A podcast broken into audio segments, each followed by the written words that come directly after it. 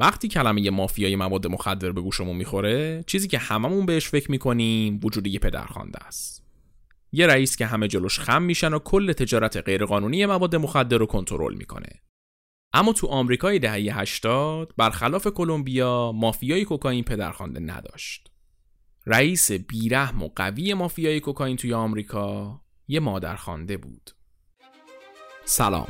به قسمت پنجم چیزکست خوش اومدید. تو این پادکست من ارشیا عطاری برای شما از تاریخ چیزها میگم. چیزایی که زمانی استفاده نمی کردیم امروز استفاده می کنیم و شاید در آینده هم ازشون استفاده بکنیم.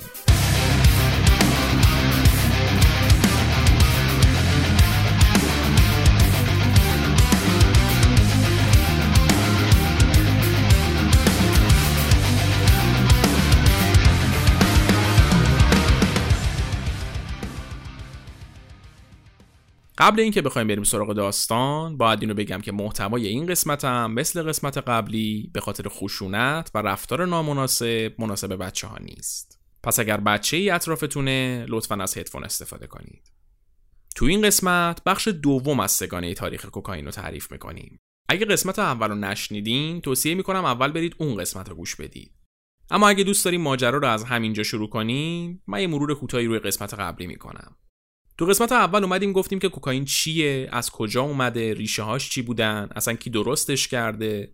بعد که اومدیم جلوتر و نقشش توی تاریخ کوکاکولا رو بررسی کردیم. باز اومدیم جلوتر و رسیدیم به زمانی که کوکائین قانونی بوده و توی داروخونه ها به فروش می‌رسیده. از اعتیاد آقای زیگموند فروید به کوکائین گفتیم و از دورانی تعریف کردیم که کوکائین به شکلهای مختلف مثل پودر و محلول و آب نبات خیلی قانونی مصرف می شده. بعد رسیدیم به زمانی که کوکائین غیرقانونی اعلام شد. کوکائین که غیرقانونی اعلام شد کارتلای شیلی سر در آوردن.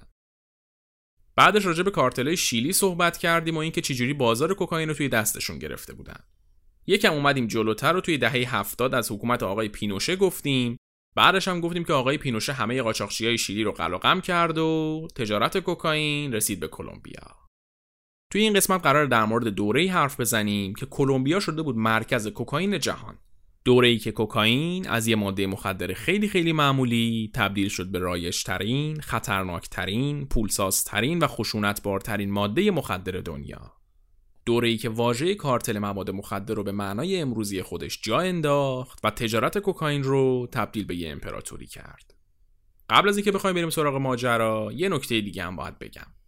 اگر سریال نارکوس رو دیدین و فکر می‌کنید با دیدن اون سریال همه چیز راجع به این قضیه می‌دونید باید بگم که اشتباه می‌کنید. چون ماجرای اصلی با چیزی که توی سریال نشون دادن فرق داره و به خاطر سینمایی کردنش یکم داستان رو تغییر دادن. خب دیگه من خیلی پرحرفی نمی کنم خودتون رو حاضر کنید که می‌خوایم بریم کلمبیا.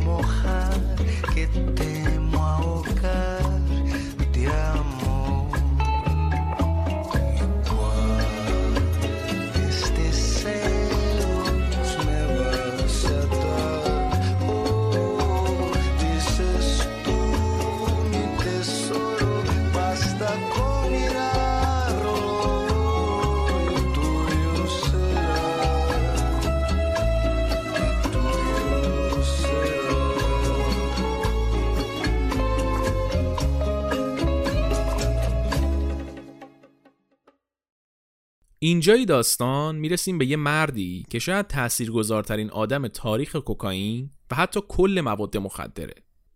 کل درآمد کارتلای شیلی که یکم پیش در موردشون گفتیم در بهترین حالت درآمد یک هفته این آدم بود.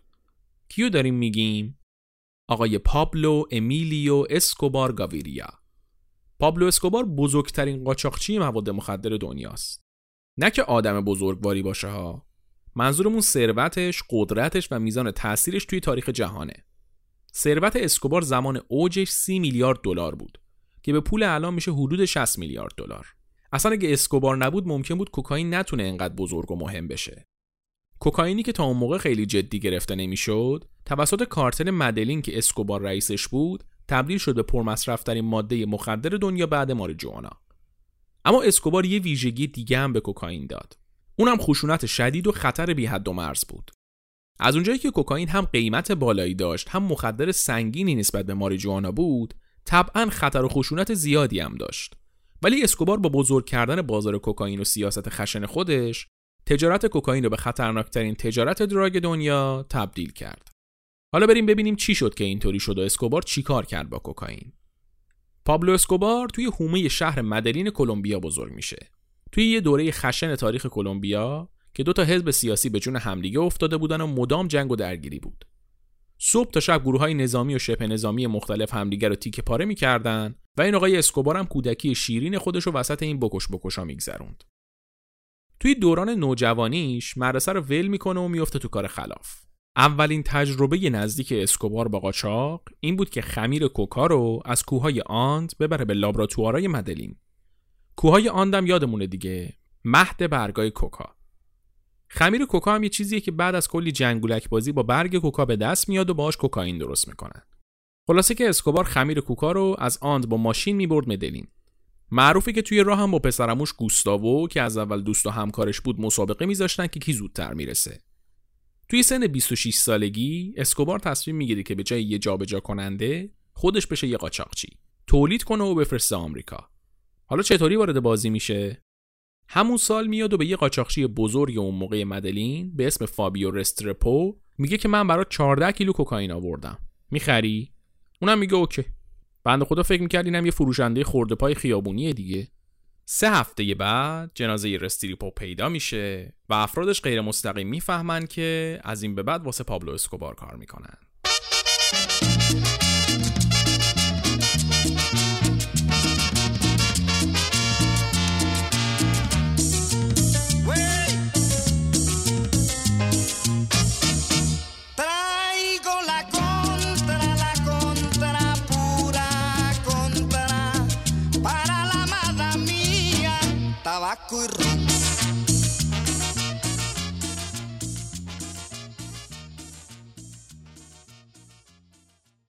از روزی که اسکوبار کارش رو به عنوان قاچاقچی کوکائین شروع می‌کنه یه سطحی از خشونت را میندازه که تا اون موقع اصلا مرسوم نبوده. اسکوبار یه منطقه خیلی ساده رو مطرح می‌کنه. نقره یا سرب. یعنی یا رشوه بگیر یا گوله بخور. کل چیزی که اسکوبار از بچگی در مورد سازمانهای قانونی و پلیس یاد گرفته بود یه چیز بود. اینکه همشون قابل خریدن بودن. که الحق در مورد کلمبیای اون موقع صحیح ترین جمله بود. پس شروع کرد به خریدن پلیسا و قاضیا و هر کس که می‌تونست بخره. هر کسی هم که احساس مسئولیت می‌کرد و حس انجام وظیفش قلیام می‌کرد و رشوه رو قبول نمی‌کرد خودش و خانوادهش و هفت جد و آبادش کشته می‌شدن البته که رشوهی که می‌دادم کم نبودا از حق نگذریم دست و دلبازم بود اسکوبار. اگر باهاش راه می اومدی انقدر بهت پول می‌داد که قشنگ چش مدل سیر شی. متد اصلی قاچاق اسکوبار جابجایی کوکائین با هواپیما بود. یه سری هواپیمای کوچیک می‌گرفت و باهاشون کوکائین میفرستاد آمریکا. یکم که گذشت و سری تو سرا در آورد تصمیم گرفت یه اتحادیه تأسیس کنه. اتحادیه که میگم همون کارتل منظورمه. یعنی یه سری آدم کله گنده یه business ی جمع شن و برای سود جمعی به شکل موازی با همدیگه کار کنن. خلاصش یعنی کاری به کار همدیگه نداشته باشن و قیمت رو ثابت نگه دارن. نمونه غیر دراگیش میشه اوپک برای صنعت نفت. حالا بریم سر داستان. اسکوبار میاد قاچاقچی های دیگه مدلین که اکثرا ماریجوانا قاچاق می‌کردن و جمع می‌کنه و متقاعدشون می‌کنه که سراغ کوکائین بیان و با همدیگه کارتل تشکیل بدن. در نتیجه همه قاچاقچی های مدلین میان و متحد میشن زیر پرچم کارتل مدلین. آقای اسکوبار هم میشه رئیسشون یا همون پاترون. حالا اعضای اصلی و کلیدی این کارتل کیا بودن؟ اسکوبار پسرموش گوستاوو برادران اوچاوا رودریگز گاچا و کارلوس لدر. اینا هر کدوم واسه خودشون تو بیرحمی و خشونت اسطوره ای بودن ها پس ببینین دیگه ترکیبشون چی میشه. کارتل مدلین یکی از بیرحمترین و خشنترین کارتلای تاریخه. یعنی رسما رد خونایی که ریخته بودن و با خون پاک می‌کردن.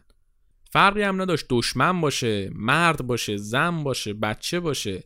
اگه واسه اینا دردسر داشت میکشتنش. الان اواخر دهه هفتاد میلادیه. کارتل مدلین کوکائین رو توی بازار گسترده به آمریکا معرفی کرده و آمریکایی‌ها ماریجوانا رو ول کردن و چسبیدن به کوکائین و گل سرسبد هر مجلسشون کوکائینه. کارتل مدلین روز به روز هواپیماهای بیشتری میفرسته آمریکا روز به روزم وضعشون بهتر میشه و تو پول دارن خرقلت می‌زنن.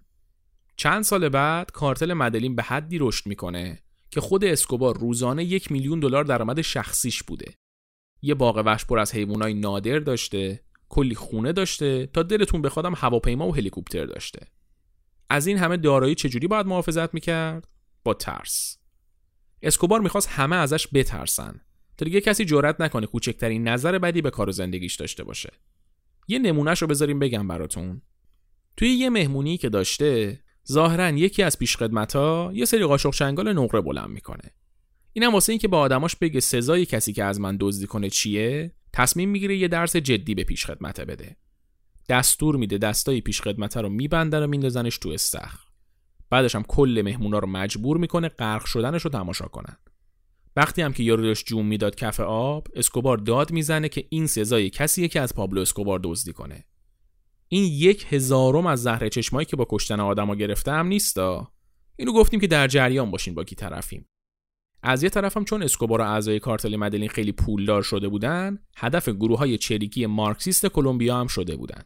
و واسه اینکه از خودشون جلوی اونا محافظت کنن به تشکیل یه ارتش چریکی راستگرا کمک می‌کنن و اونا میشن ارتش کارتل مدلین. یارو فقط ارتش نداشت که اینم محقق شد.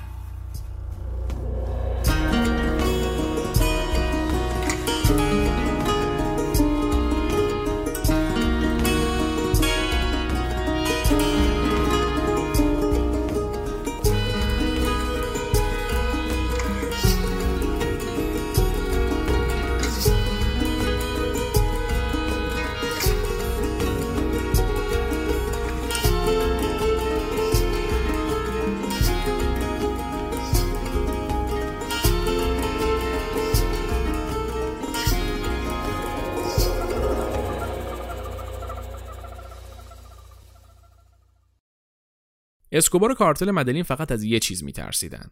استرداد به آمریکا. اگر دولت کلمبیا به آمریکا این حق می‌داد که اسکوبار و کارتل مدلین رو ببرن تو آمریکا محاکمه کنن کار همشون ساخته بود. اونجا دیگه از این خبرها نبود که قاضی و پلیس و دولت رو بخرن. یه راست به شدیدترین شکل محاکمه می شدن. از اونجایی که اسکوبار به بزرگترین تبهکار دنیا بودن راضی نبود و بیشتر می‌خواست تصمیم می‌گیره وارد سیاست بشه. از اونجا که خودش از یه خانواده فقیر میومد از وقتی که به این نون و نوایی رسیده بود از کمک به فقرا دریغ نمی‌کرد. کلی مدرسه و خونه توی محله های فقیر نشین ساخته بود. غذا داده بود به مردم گرسنه. کار بهشون داده بود. دولت کلمبیا نصف این کارا هم برای مردم بدبخت مدلین نکرده بود. پس معلومه که اسکوبار از دولت توی مدلین محبوب تر میشه. مردم مدلین عاشقش بودن. میپرستیدنش. بهش می‌گفتن رابین هود مدلین. اصلا زیبایی و رونق مدلین به خاطر پولی بود که اسکوبار به مدلین آورده بود. حالا که می‌خواست سیاست مدار بشه این محبوبیتش هم باعث موفقیتش می‌شد. ته آمال و آرزوهاش این بود که یه روزی بشه رئیس جمهور کلمبیا.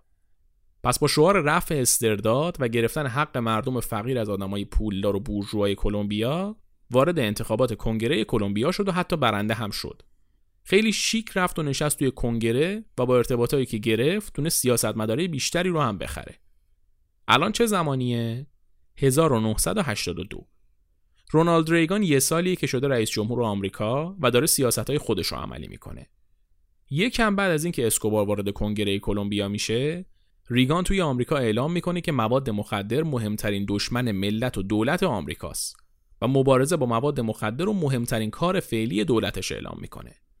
در نتیجه بودجه دی ای رو زیادتر می‌کنه و ارتش و گروه های ضربت تا دندون مسلح رو هم میفرسته دنبال همین کار. چرا؟ ریگانی ها اینقدر جدی شده بود سر قضیه مواد مخدر؟ اینجا باید با یه شخصیت جدید آشنا بشیم. پابلو اسکوبار خیلی قدرتمند بود. ولی کسی که باعث شد پابلو اسکوبار پابلو اسکوبار بشه کسی بود که خیلی از شماها شاید چیزی در موردش ندونید. تا اسم بلک ویدو به گوشتون خورده؟ اون بلک ویدوی اونجرز منظورم نیستا؟ بلک ویدوی واقعی رو میگم. خانم گریزل بلانکو مادرخوانده تجارت کوکائین دنیا ملقب به بلک ویدو یا بیبه سیاه؟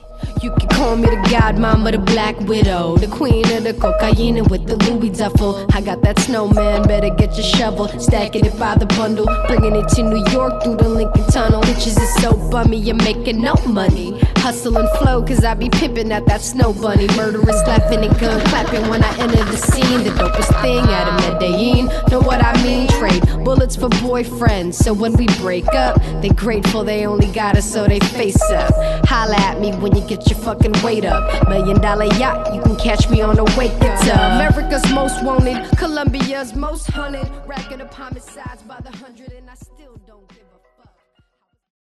قبل اینکه بریم سراغ ماجراهای اسکوبار باید در مورد این بانوی پاکدامن بیشتر بدونید گریزلدا بلانکو کسیه که توی دهه 70 و 80 کار توزیع کوکائین رو توی آمریکا انجام می‌داد.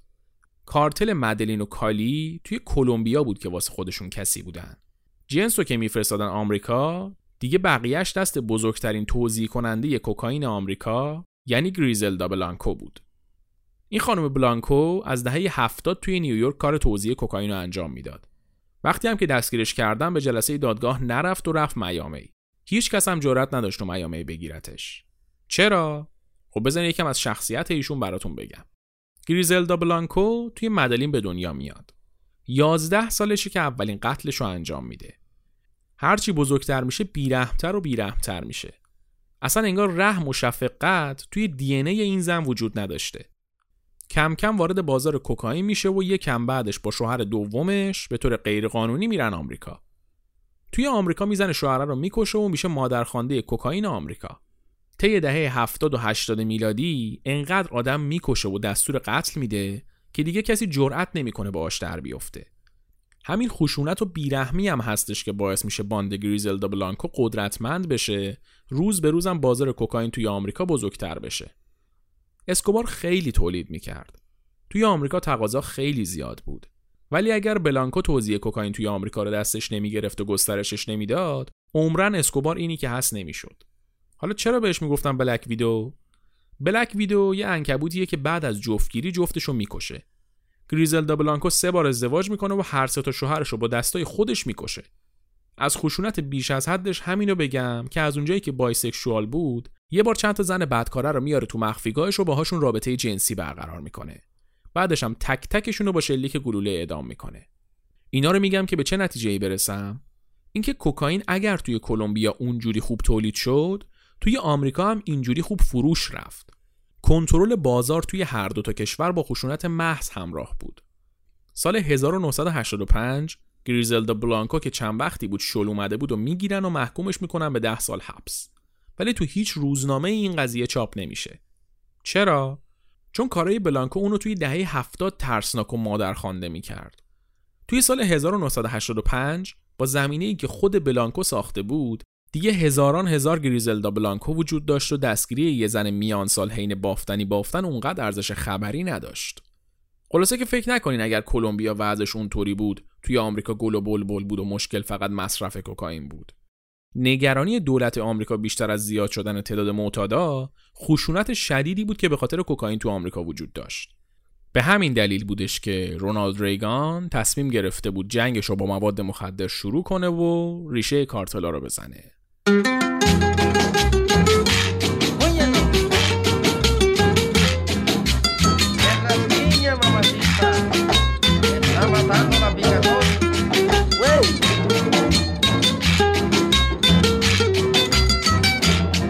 Ella me rasca, que ella me rasca, pero con nada deja de picar.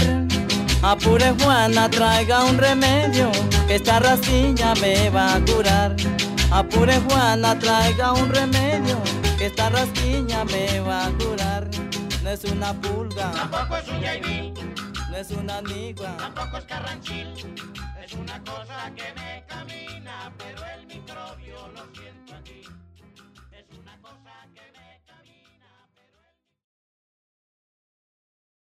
یکم بعد از اینکه ریگان جنگش رو با مواد مخدر شروع کرد، مامورای DEA خودشون رو به عنوان فروشنده اتر جا می‌زنن و با اسکوبار معامله می‌کنن.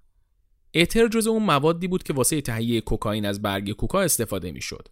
اینا هم تو محمول ردیاب کار می‌ذارن و ردیاب میرسونتشون به یکی از بزرگترین لابراتوارهای جنگلی اسکوبار. وزیر عدالت کلمبیا آقای رودریگو لارا یکی از آدمایی بود که همه زورش رو می‌زد که اسکوبار رو بزنه زمین. واسه همین یه پلیس جدی به اسم کلونل رامیرز رو می‌ذاره رئیس اداره مبارزه با مواد مخدر کلمبیا.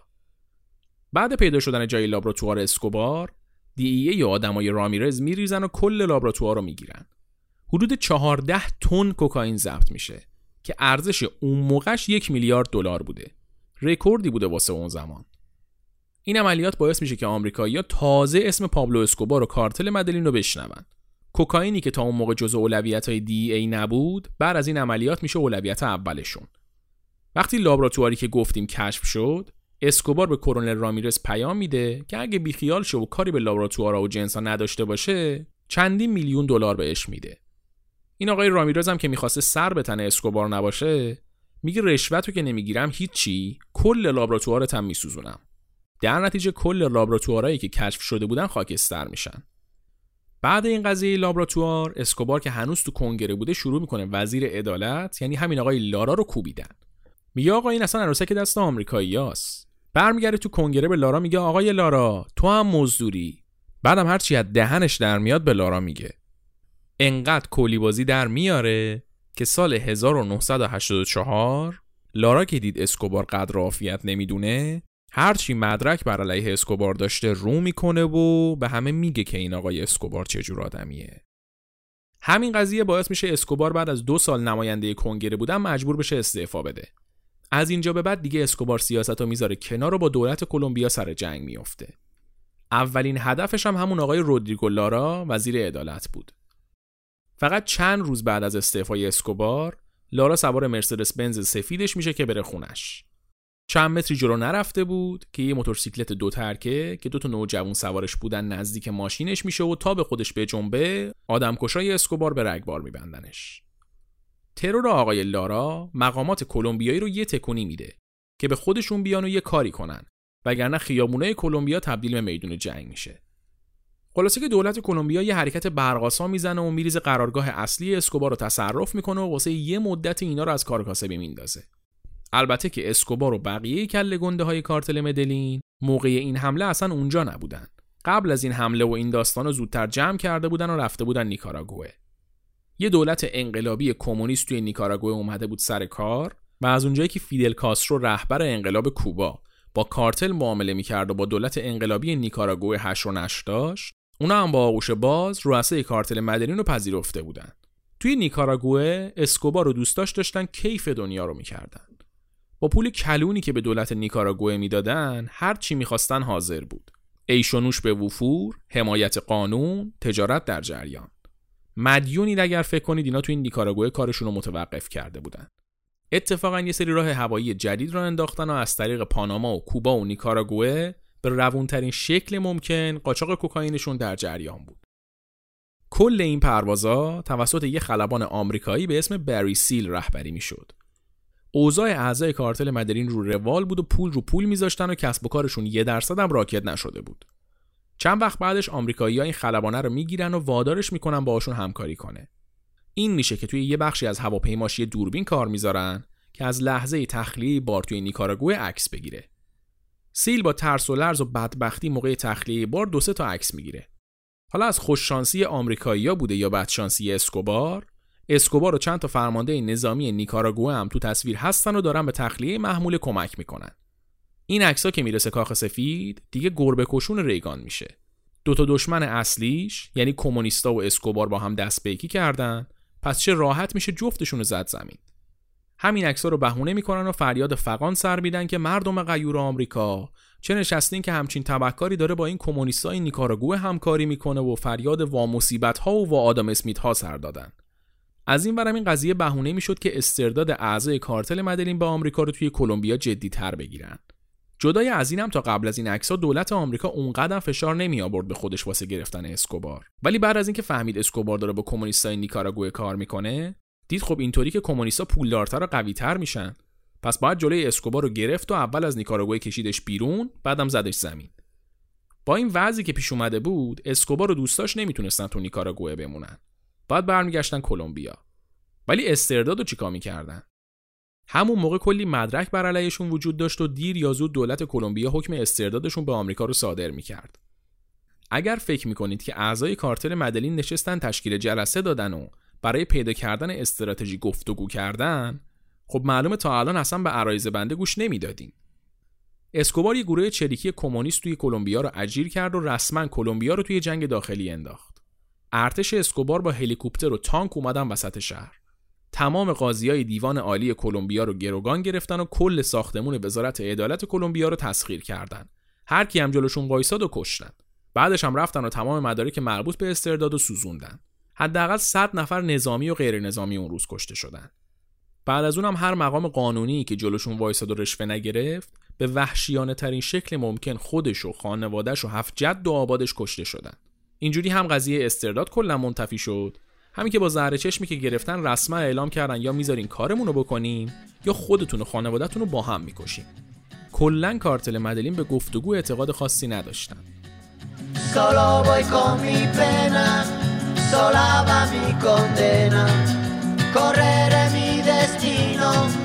para burlar la ley, perdido en el corazón de la grande Babilón. Me dicen el clandestino por no llevar papel. Pa' una ciudad del norte yo me fui a trabajar. Mi vida la dejé entre Ceuta y Gibraltar. Soy una raya en el mar, fantasma en la ciudad. Mi vida va prohibida, الان سال 1988 یعنی سه سال بعد از حمله چریکای اسکوبار به وزارت عدالت.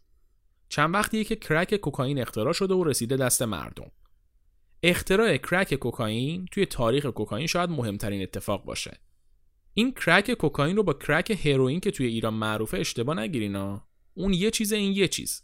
البته که جفتشون کسافت محضن. کرک کوکائین یه نوع بلوری از کوکائینه که خالص نیست و با دود کردنش مصرفش می‌کنن. اختراع کرک کوکائین دو تا سود بزرگ واسه کارتلا داشت.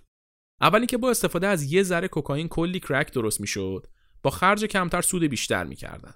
بعدش هم قیمت کرک خیلی خیلی ارزون تر از کوکائین بود و آدمای متوسط و سطح پایین تو خیابون هم می‌تونستن بخرنش. انقدرم اعتیادآور بود که اولین خرید مشتری تبدیلش کنه به مشتری همیشگی. پس تقاضا خیلی بالاتر می‌رفت و اینجوری درآمد کارتلا چندین برابر می‌شد. معتادای کرک هم برای تأمین اعتیادشون مجبور بودن خلافای دیگه کنن و همین باعث می‌شد جرم و جنایت توی شهرهای آمریکا زیادتر شن. نگرانی دولت آمریکا چندین برابر شده بود و به هر دری می‌زد که جلوی ورود و مصرف کوکائین رو بگیره. همین موقع نانسی همسر رونالد ریگان یه کمپین را میندازه به اسم Just Say No. فقط بگو نه. تا مصرف کرک و کوکائین رو به کمک خود مصرف کننده کاهش بده. توی کلمبیا جنگ خونی اسکوبار و دولت تازه شروع شده بود. میکشت و میکشت تا دیگه کسی نمونه جلوش وایسه. همین موقع ها یه آقای گالان نامی کاندید ریاست جمهوری کلمبیا میشه که کلا برنامهش از بین بردن کارتلا و برگردوندن امنیت به کلمبیا بود. این بنده خدا البته نمی‌دونست با کی طرفه. شاید هم خیلی خوشبین بود که دولت کلمبیا هواشو داره. هرچی که بود صبح تا شب می‌گفت آقا اگه من رئیس جمهور بشم ریشه این کارتلا رو می‌زنم.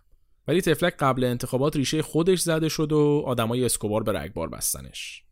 حالا فکر نکنین DEA و پلیس های درست حسابی کلمبیا هم دست رو دست گذاشته بودن ها؟ یه سازمانی بود به اسم داس. این مثل اف بی آی واسه کلمبیا بود. رئیس این سازمان یه ژنرال مازا نامی بود که از وقتی اومده بود روی کار خواب و خوراک نداشت تا اسکوبار رو بگیره. چیکار کرده بود حالا؟ جدای از پیدا کردن لابراتوارای اسکوبار رو از بین بردنشون یه گروه تجسس تشکیل داده بود که توش 700 تا نیروی بدس از جان گذشته هر کار می‌کردن تا اسکوبار رو بگیرن. اسکوبار هر جا می‌رفت اینا دنبالش بودن و واسش دردسر درست می‌کردن. واسه همین اسکوبار دستور میده مازا رو بکشن و چند روز بعد ماشین مازا با یه بمب کنترلی منفجر میشه. خود ژنرال مازا به شکل معجزه آسایی زنده میمونه. ولی از اونجایی که ماشین وسط خیابون بوده کلی آدم بیگناه دیگه هم کشته میشن. اون آقای گالان که کاندید ریاست جمهوری شده بود و یادتونه؟ بعد از ترور اون رئیس ستاد انتخاباتیش به عنوان جانشینش کاندید انتخابات میشه و همون اهداف رو هم دنبال می‌کرده.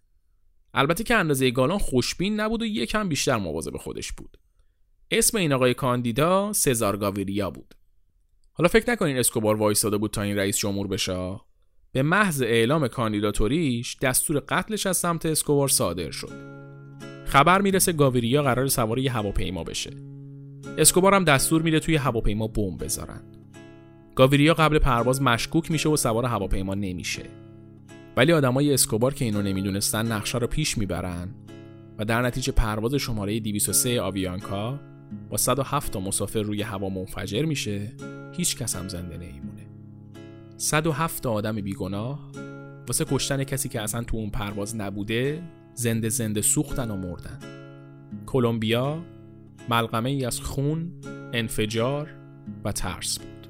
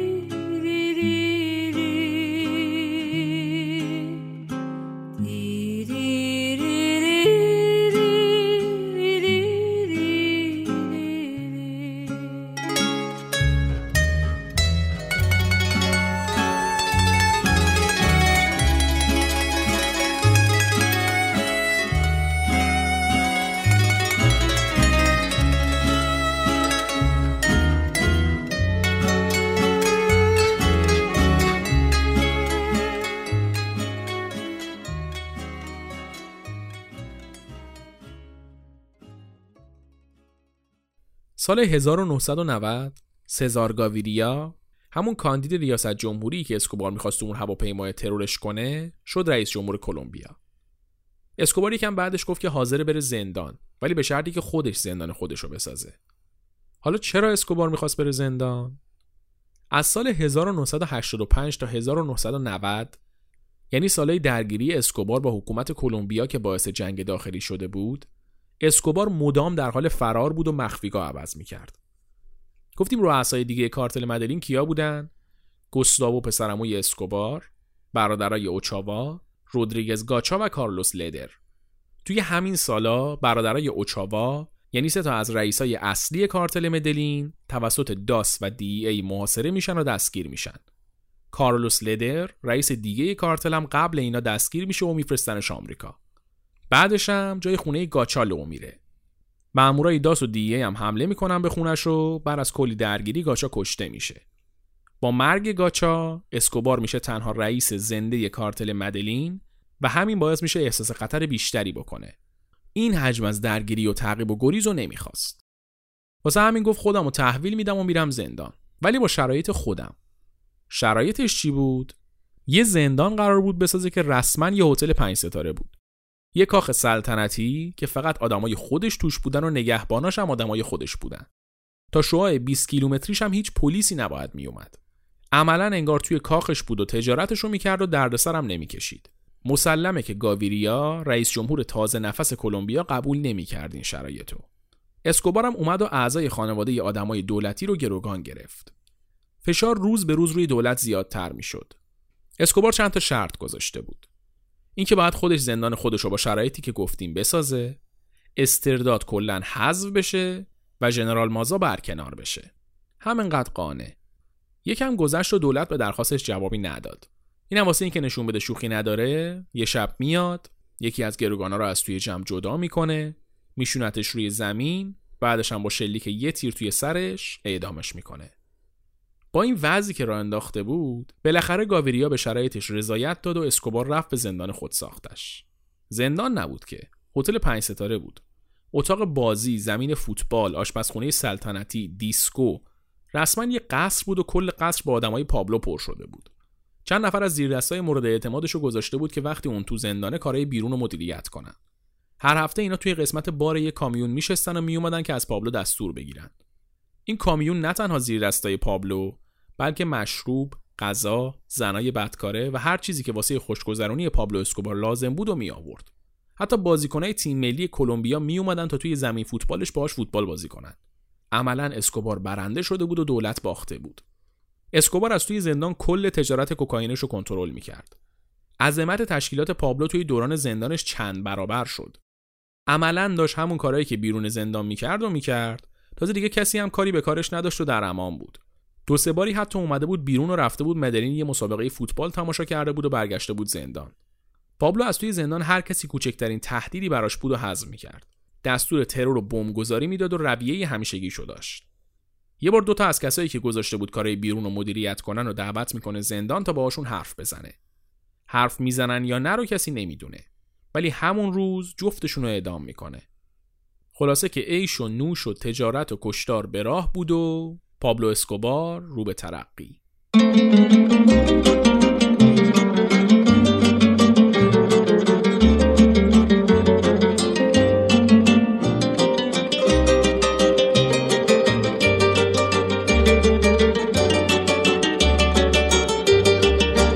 Tú volcaste en mí todo el desamor que había en tu pecho, sin imaginar que a mi corazón lo hiciste sufrir. Ya me marcharé sin decirte adiós, todo está deshecho, y me resignaré, pero tú pagarás lo que has hecho de mí. Tú volcaste en mí todo el desamor que había en tu pecho, sin imaginar que a mi corazón lo hiciste sufrir. Ya me marcharé sin decirte adiós, todo está deshecho. Y me resignaré, pero tú pagarás lo que has hecho de mí. Te dejo el corazón que un día te entregué. Me voy con mi dolor, no sé si volveré. اواسط سال 1992 بود که گاویریا رئیس جمهور کلمبیا تصمیم می‌گیره جلوی این وضعیت رو بگیره. به وضوح داشت می‌دید که وضع داره بدتر و بدتر میشه. پس یه تیم از ارتش رو میفرسته تا اسکوبار رو بگیرن و ببرن یه زندان واقعی. آخرش رو بگم. آدمای اسکوبار با ارتش درگیر میشن و خودش با دوازده تا از بهترین آدمکشاش مثل آقاها از پشت زندان میره بیرون و از طریق جنگل فرار می‌کنه. البته فرار واژه مناسبی نیست. خیلی شیک داشت قدم می‌زد و هیچکس جرأت نداشت بیاد بگیرتش. بعد از این قضیه دیگه خون گاویریا به جوش اومده بود. پس با آمریکایی‌ها تماس می‌گیره که ازشون کمک نظامی بگیره. آمریکا تو چه وضعیه؟ بوش پدر شده رئیس جمهور رو می‌خواد با گرفتن اسکوبار نشون بده رئیس کیه. پس نیروهای دلتا فورس رو میفرسته تا به ارتش کلمبیا کمک کنن. دلتا فورس چیه؟ یکی از مهمترین نیروهای ویژه ارتش آمریکا که به طور تخصصی ضد تروریسم و گروگانگیری عمل می‌کنه. خلاصه که کار رو داده بودن دست کاردون. از اون طرف هم سنترال سپایک که کارش شنود کردن بودم از آمریکا فرستاده شد کلمبیا. با کمک این دوتا نیرو و گروه تجسس ارتش کلمبیا زدن رد اسکوبار ممکن تر بود. بوش اعلام کرده بود اسکوبار یه تهدید جدی برای امنیت ملی آمریکاست.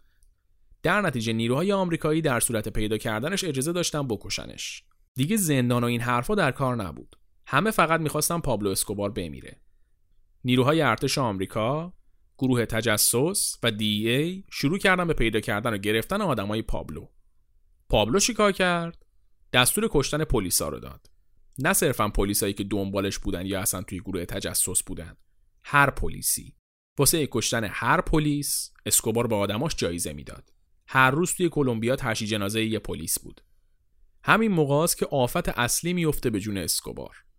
یه گروهی درست میشه به اسم لوس پپس. اینا آدمایی بودن که پابلو اسکوبار یه جوری بهشون زخم زده بود و تشکیل شده بودن که به اسکوبار زخم بزنن. اعضاش اکثرا خانواده های کسایی بودن که توسط اسکوبار کشته شده بودن. این گروه هم شروع کرد هر کی که به اسکوبار مربوط بود و کشتن. حتی به خانواده خود اسکوبار هم رحم نمی‌کردن. یه بمب توی آپارتمان که مال مادر اسکوبار بود منفجر کردن و کل ساختمون رو با خاک یکسان کردن. البته که مادرش توی اون ساختمون نبود ولی این کارا خون اسکوبار به جوش آورد. هر کسی که آدم اسکوبار بود هدف اینا بود. می‌خواست آدم کش باشه، وکیل باشه، حسابدار باشه، بانکدار باشه، هر کس. از اون طرف کارتل کالی که رقیب اسکوبار بودم از این گروه لوس پپس حمایت می‌کرد. ACCU همون ارتش شبه نظامی راستگرایی که واسه اسکوبار کار می‌کردم جز لوس پپس شده بود و یه بلبشوی شده بود که اون سرش ناپیدا. تک تک آدمای اسکوبار داشتن تنهاش میذاشتن. حالا یا لوس پپس میکشتشون یا خودشون با دیدن وضعیت ترجیح می‌دادن دیگه واسش کار نکنن. اسکوبار روز به روز تنهاتر و ضعیفتر می‌شد. مجبور شده بود واسه نجات خانواده‌اش از دست لوس پپس بسپارتشون دست دولت کلمبیا. یعنی بین دو تا گروه که می‌خواستن بکشنش ترجیح داده بود اونی که کمتر می‌خواست بکشتش از خانوادش محافظت کنه. قرار بود خانوادش برن آلمان تا در امان باشن. ولی دولت کلمبیا جلوی خروجشون رو گرفته بود و برده بودشون یه جای امن. برای اسکوبار خانواده خط قرمز بود. هر کاری برای محافظت از زن و بچه ها و مادرش می‌کرد. حتی قبلا وقتی به خانوادش در حال فرار بودن دو میلیون دلار واسه گرم کردن خانوادش توی جنگل آتیش زده بود. پس ببینید چقدر وضعش خراب شده بوده که دولت داشته از خانوادش محافظت می‌کرده. روز دوم دسامبر سال 1993 یعنی فردای روز تولد 44 سالگیش اسکوبار صبح از خواب بیدار میشه دست و روشو میشوره برای خودش و تنها محافظی که براش باقی مونده بود ماکارونی درست می‌کنه و بعد از خوردن غذا زنگ می‌زنه به پسرش خوان پابلو. خوان پابلو که اون موقع 17 سالش بود به باباش میگه که بهش گفتم برای اینکه ازشون محافظت بشه باید مصاحبه کنه با مطبوعات. اسکوبار میگه که این کارو بکنه. پسرش میگه بیا با هم هماهنگ کنیم که چیا بگم. سوالا زیاده یکم وقت می‌خواد. وقت داری؟ اسکوبار میگه OK. اما شاید هیچ کدومشون نمی‌دونستن که همین موقع اعضای گروه تجسس کلمبیا داشتن این مکالمه رو گوش می‌دادن و از خداشون بود که اسکوبار یه مکالمه طولانی داشته باشه تا بتونن ردشو بزنن. همینطوری که اسکوبار داشت برای پسرش توضیح می‌داد که چی بگه و چی نگه گروه تجسس ردشو زدن و مثل مور و ملخ ریختن تو خونه ای که توش بود. بعد یکم درگیری لمون تنها محافظی که واسه اسکوبار مونده بود کشته میشه و اسکوبار میره رو پشت بوم خونه بغلی و به سمت پلیسا شلیک می‌کنه. ولی وقتی یه چیزی داره تموم میشه تلاش واسه نگه داشتنش بیهوده است. چند دقیقه بیشتر طول نمی‌کشه که اولین تیر به اسکوبار می‌خوره و به همین سادگی پابلو امیلیو اسکوبار گاویریا مردی که کوکائین رو از یه ماده مخدر معمولی به پولسازترین دراگ دنیا تبدیل کرد و سطح جدیدی از خشونت رو به خیابون آورد روی زمین افتاده بود و دیگه نفس نمی‌کشید.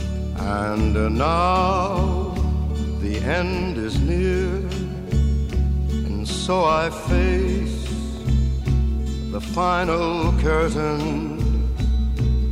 My friend, I'll say it clear, I'll state my case, of which I'm certain. I've lived a life that's full. I traveled each and every highway and more, much more than this. I did it my way. Regrets, I've had a few, but then again, too few to mention.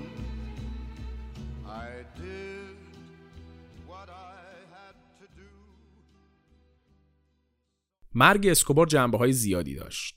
خیلی ها رو خوشحال کرد. برای دولت کلمبیا یه پیروزی بزرگ بود. البته یه سریا می‌گفتن که گلوله‌ای که به گوش اسکوبار خورده مشکوکه و احتمالا خودش قبل از اینکه تیری بهش بخوره خودش رو کشته تا به دست پلیسا کشته نشه. ولی این بحثا دیگه هیچ اهمیتی نداشت. اسکوبار مرده بود و دولت کلمبیا اینو یه پیروزی می‌دونست. ولی اکثر مردم مدلین جوری سر قبرش اشک ریختن که انگار یه قدیس کشته شده. حقم داشتن. مردم فقیر مدلین با اسکوبار صاحب خونه و مدرسه و امکانات شده بودن. پول اسکوبار اقتصاد مدلین رو به جریان انداخته بود و رونق مدلین به خاطر اسکوبار بود. کسی به این فکر نمی‌کرد که این آدم حداقل 5000 نفر رو کشته که خیلی هاشون هم بیگناه بودن. کسی به این فکر نمی‌کرد که اسکوبار کلمبیا رو خطرناکترین کشور دنیا کرده بود. اونا فقط وضع خودشون رو می‌دیدن و با مقایسه دوران قبل و بعد اسکوبار از مرگش خیلی ناراحت می‌شدن. آدمای زیادی توی پایین کشیدن اسکوبار نقش داشتن. ارتش شبه نظامی ACCU، لوس پپس، آدمای خودش ولی توی همه اینا یکی برده اصلی رو کرد. چی منظورمونه؟ کارتل کالی. کارتل کالی اصلی ترین رقیب کارتل مدلین بود. همیشه خدا این دوتا کارتل سر منطقه‌ای که توی آمریکا دستشون بود جنگ داشتن. کارتل مدلین میامی داشت، کارتل کالی نیویورکو. این وسط لس آنجلس موضوع دعوای این دوتا کارتل بود. واسه همین قضیه دهه 80 میلادی خیابونای میامی و نیویورک میدون جنگ کارتلا بود. روز به روز حمله ها و ترورها زیادتر و زیادتر می‌شد. کارتل کالی از اونجایی که توی نیویورک فعالیت می‌کردن مدل کارشون هم مثل آدمای نیویورک شسته رفته و کت شلواری بود. بازار هدفشون میامه و آدمای سرخوش و خوشگذرون نبودن اونا روی آدمایی کار می‌کردن که صبح تا شب توی وال استریت جوم می‌کردن و هر روز صبح باریش تراشیده و کراوات سفت سر کارشون حاضر می‌شدن خودشون هم همین جوری بودن سعی می‌کردن خیلی کسافتکاری خونریزی نداشته باشن به جاش هزار هزار تا وکیل داشتن که از هر دردسر قانونی درشون می آورد.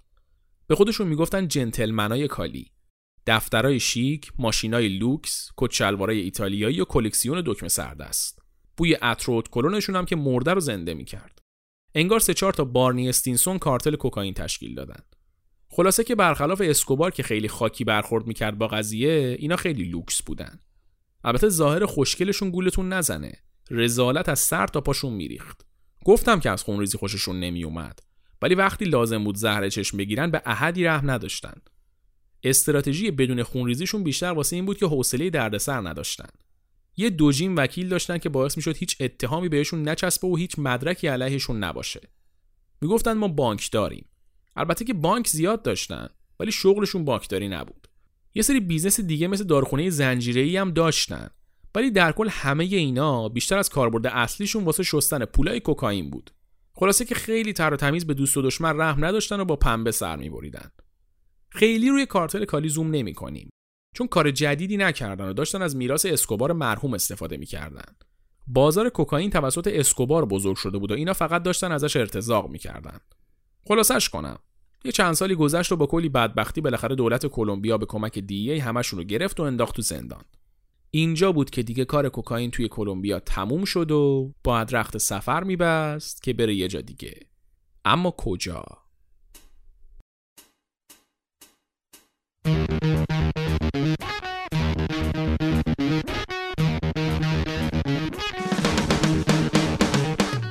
شنیدید قسمت پنجم پادکست چیزکست بود.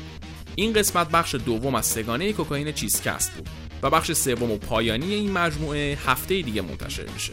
برای شنیدن چیزکست می‌تونید از اپلیکیشن های پادگیر مثل اپل پادکست و کست باکس استفاده کنید. علاوه بر اینا چیزکست رو روی اسپاتیفای و ساوندکلاود هم منتشر می‌کنیم اگه دوست داشته باشین می‌تونید توی کانال تلگراممون هم join بشین و اپیزودا رو از اونجا هم گوش کنید. منتها به خاطر اینکه برای پادکست شنیدن اپلیکیشن های پادگیر گزینه خیلی بهتری از تلگرامن اپیزودهای ما روی کانال تلگرام با یه اپیزود تاخیر منتشر میشن. برای پیدا کردن چیزکست روی اپلیکیشن های پادگیر و SoundCloud و Spotify و هر جایی که می‌تونین پادکست گوش بدین فقط کافیه که اسم چیزکست رو به فارسی یا انگلیسی search بکنید حواستون باشه که فارسیش رو سر هم بنویسین و انگلیسیش رو به صورت C H I Z C A S T بنویسید ما خیلی خوشحال میشیم که نظرهای شما رو در مورد هر اپیزودی که منتشر میشه بدونیم. برای اینکه نظرتون رو به ما برسونین چند تا راه وجود داره. اولیش استفاده از بخش کامنت های شبکه های اجتماعی یا اپلیکیشن های پادگیره.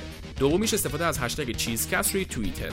سومی راه هم اینه که مستقیم به ایمیل چیزکست ایمیل بزنید. ممنون از شما که تا این لحظه شنونده چیزکست بودید.